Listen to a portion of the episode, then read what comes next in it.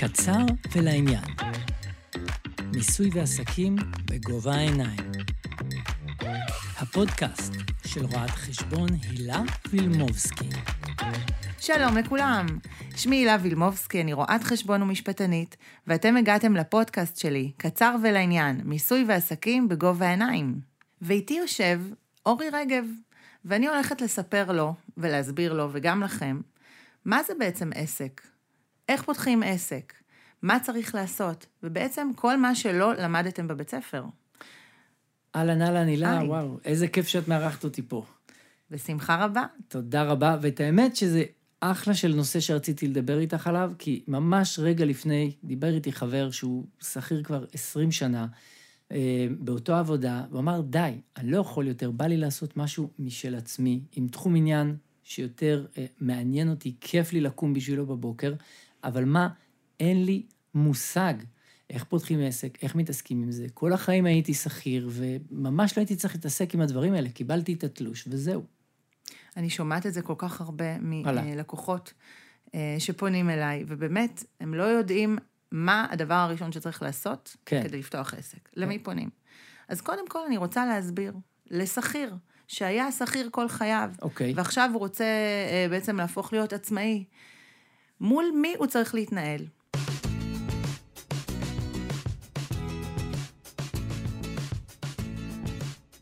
יש שלושה חברים שנכנסים לתמונה ברגע אוקיי. שאתה פותח עסק. אה, לא- בוא לא יודע- נקרא להם שותפים. שותפים, זה לא יודע אם הייתי קורא להם חברים, אבל שותפים בהחלט. שותפים כן. אה, נחמדים מאוד. מאוד, השותפים הם מע"מ, כן. מס הכנסה וביטוח לאומי. אה, כל אחד היה רוצה שותפים כאלה בחיים שלו. בואו אה, נדבר ככה בקצרה. אה, כדי לפתוח עסק, צריך לפנות למע"מ. דבר אוקיי. ראשון, מע"מ הוא הגוף שאליו פונים כדי לפתוח עסק. אוקיי. מע"מ הולך לדעת מה שם העסק, מה תחום העסק, מה פחות או יותר גודל ההכנסה השנתית מהעסק, הצפוי. מה, מה הולך להיות בעצם? כמה אתה הולך להרוויח? אחרי שמע"מ פותחים לך את העסק, אתה פונה למס הכנסה ופותח במס הכנסה את העסק. אוקיי, לאחר מכן, אה, אתה מעדכן את ביטוח לאומי, אה, מה הסטטוס שלך, שיש לך עסק, וגם תחום העסק והכול. כמובן שעדיף להיעזר בבעל מקצוע, שהוא יעשה את זה בשבילך, אבל גם מי שלא רוצה להיעזר במקצוע, בבעל מקצוע ורוצה ללכת לפתוח עסק, הוא יכול פשוט ללכת למשרדי מע"מ, מהמם. להגיד שלום, אני רוצה לפתוח עסק, ממלא מסמך, כותב את השם שלו, כתובת, מצרף תעודת זהות, ובעצם אה, פותח את העסק. שלו. והנה כן. הוא שם, מקבל תעודה. הוא יכול להיות עוסק פטור, הוא יכול להיות עוסק מורשה, על זה אנחנו נדבר בפרקים הבאים, אני אסביר על זה בצורה אה, מאוד אה, ברורה ומפורטת. ברגע שהוא מקבל את התעודה שלו, שזה עוסק פטור או עוסק מורשה, הוא ניגש למס הכנסה וגם פותח שם את העסק, נפתח לו תיק, תיק במס הכנסה, זהו, יודעים עליי. יודעים עליך. יודעים, עוקבים אחריי על כל דבר, אני- יודעים שאני קיים. אני חייבת לציין שלא צריך לחשוש מזה, אוקיי, זה דווקא יכול להיות דבר מאוד טוב לאנשים שכיום הם שכירים והם חושבים לפתוח עסק. זה לא דבר מפחיד, זה לא דבר שיכול אה, לקחת לך יותר מיסוי או לקחת לך יותר כסף, או, או באמת אה, משהו שיכול אה, לגרום לך לבעיה כלכלית. להפך, זה הפוטנציאל שלך להגדיל את ההכנסות שלך. אתה יכול לקבל כסף מכל מיני אנשים, לא רק מהמעביד שלך. כן. בתור שכיר, רק המעסיק שלך משלם לך. אולי תמצא עוד מקום עבודה ותעבור נכון. בעוד מקום. תעבוד בעוד מקום. אבל פה יש לך פוטנציאל להגדיל את מעגל הלקוחות שלך ולהתפרנס בכבוד, להגדיל את הרווחים שלך. השמיים הם הגבול. בוא, אורי, השמיים הם הגבול.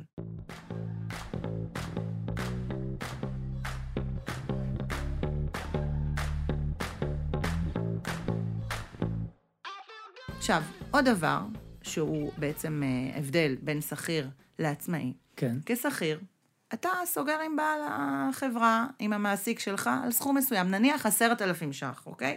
אוקיי, עשרת אלפים ש"ח ברוטו, זה השכר שלך. על העשרת אלפים ש"ח אתה משלם מס. אתה משלם ביטוח כן. לאומי, אתה משלם מס בריאות. ויש לך נטו, אתה יודע שזה הנטו שלך.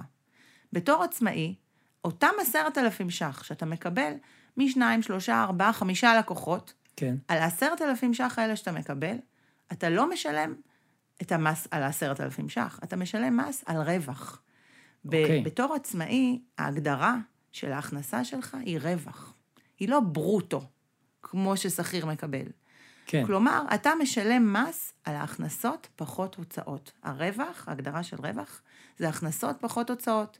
יש הוצאות שהן רלוונטיות לעסק.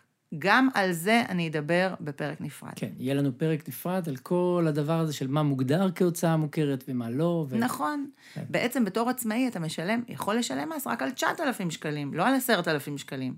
כי אהה. יש לך כל מיני הוצאות שאתה מכניס אהה, לעסק. יפה. בעצם אתה משלם פחות מס. יש לך את הפריבילגיה להכיר הוצאות בעסק, ואז לשלם פחות מס. מה שאתה לא יכול לעשות בתור שכיר. כן, בתור שכיר אתה לא יכול להכיר בהוצאות. בתור עצמאי אתה יכול להגיד, אני נוסע ברכב, אני נוסע אה, ברכבת, יש לי הוצאות חשמל, יש לי הוצאות אה, ארנונה, כל מיני הוצאות נוספות. אינטרנט, סלולר, לא חסר. כן. ואז אתה מכניס את כל ההוצאות האלה לעסק שלך, ואתה משלם מס על הרווח. כלומר, בעצם, מה כן. שאת אומרת שאותו חבר שלי שדיבר איתי והוא שכיר הרבה זמן, לא רק שהוא אה, יכול לעסוק יותר במה שהוא בוחר לעשות, שיותר מעניין אותו, הוא גם יכול Mm-hmm. לנהל את החיים הפיננסיים שלו יותר אה, אה, ממש בקשר ישיר, כי הוא שולט על הכנסות, הוצאות, איך נכון. להתנהל עם כל זה. נכון, באמת, זה משהו שהוא מאוד הגיוני. כי יש לך הוצאות שהן באמת רלוונטיות לעסק שלך, ובתור שכיר, גם ההוצאות האלה באות לידי ביטוי, אבל אתה לא רושם אותן בשום מקום, אתה לא מזדכה עליהן בשום מקום. נכון, ובתור עצמאי, אתה יכול לקחת אותם ולרשום אותם, להצהיר עליהם למס הכנסה, ולשלם פחות מס. אותו דבר גם ביטוח לאומי. ביטוח לאומי, גם ההתחשבנות של ביטוח לאומי היא גם על הרווח, לא על ההכנסה. כן. אותו דבר.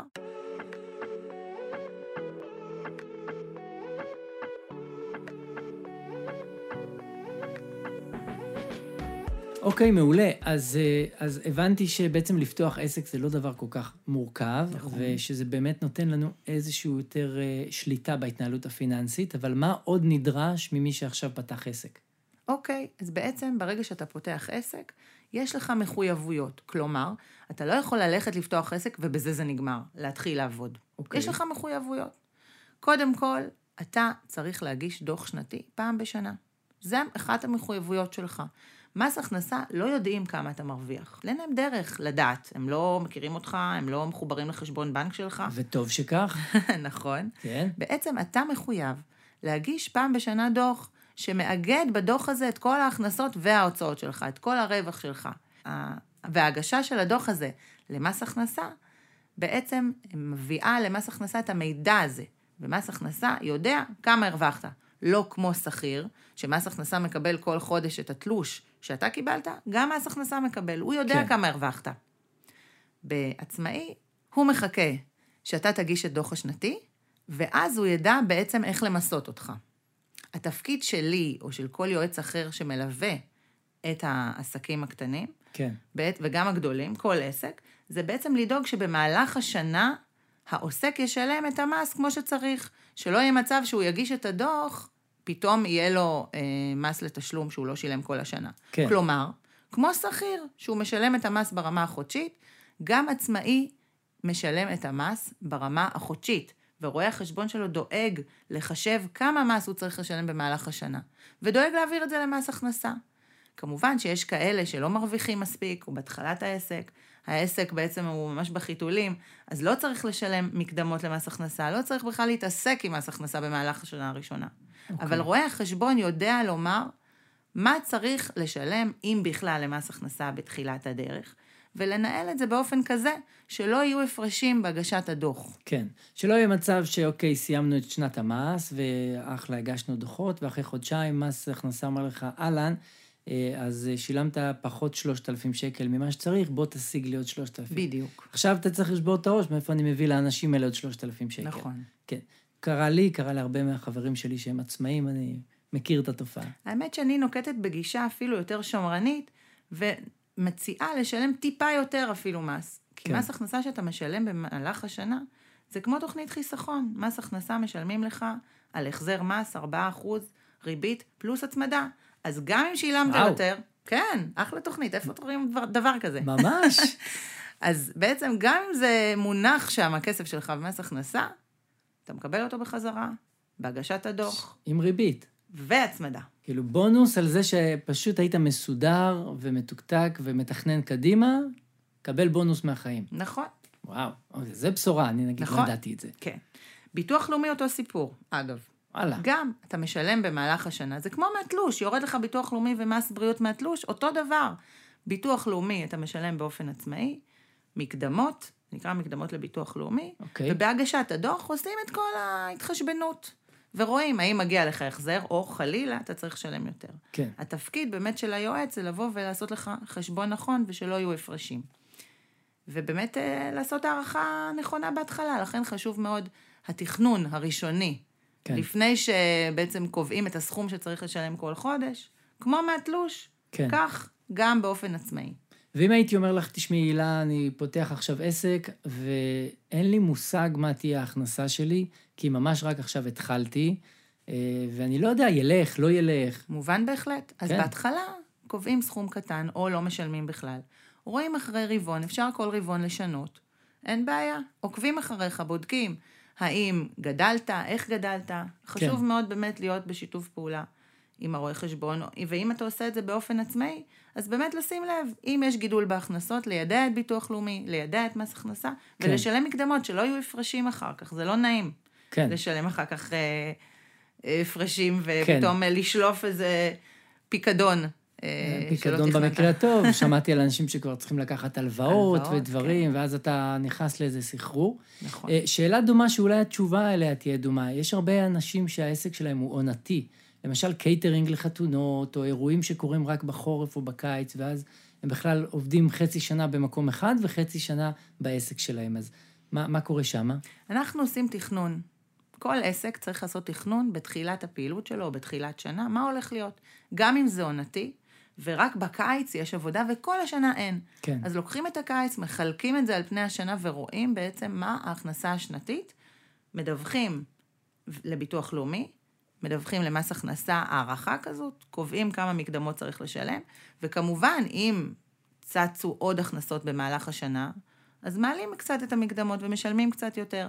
אבל הרעיון הוא באמת לבוא ולחשוב מה הולך להיות. ואם אי אפשר לדעת, וזה קורה הרבה תחילת עסק, העסק עוד בחיתולים, אי אפשר לדעת, אז בהתחלה לא משלמים. אין סיבה לשלם סתם. ואחר כך עושים חשבון מחדש אחרי כמה חודשים.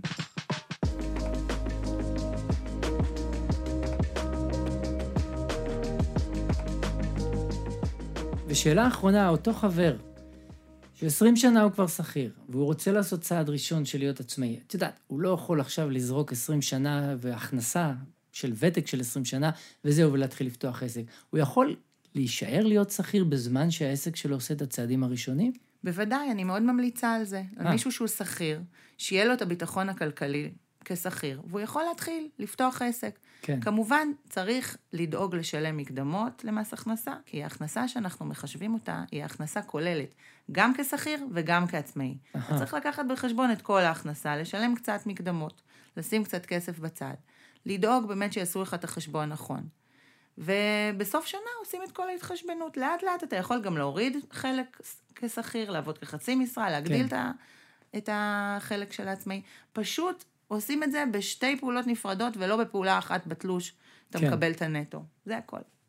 יאללה, תענוג, טוב, אני אחשוב על עוד איזה עסק שאני הולך לפתוח. יאללה, בכיף. מעולה, תודה רבה. בשמחה רבה. ביי ביי. ביי. קצר ולעניין. מיסוי ועסקים בגובה העיניים. הפודקאסט של רואת חשבון הילה וילמובסקי.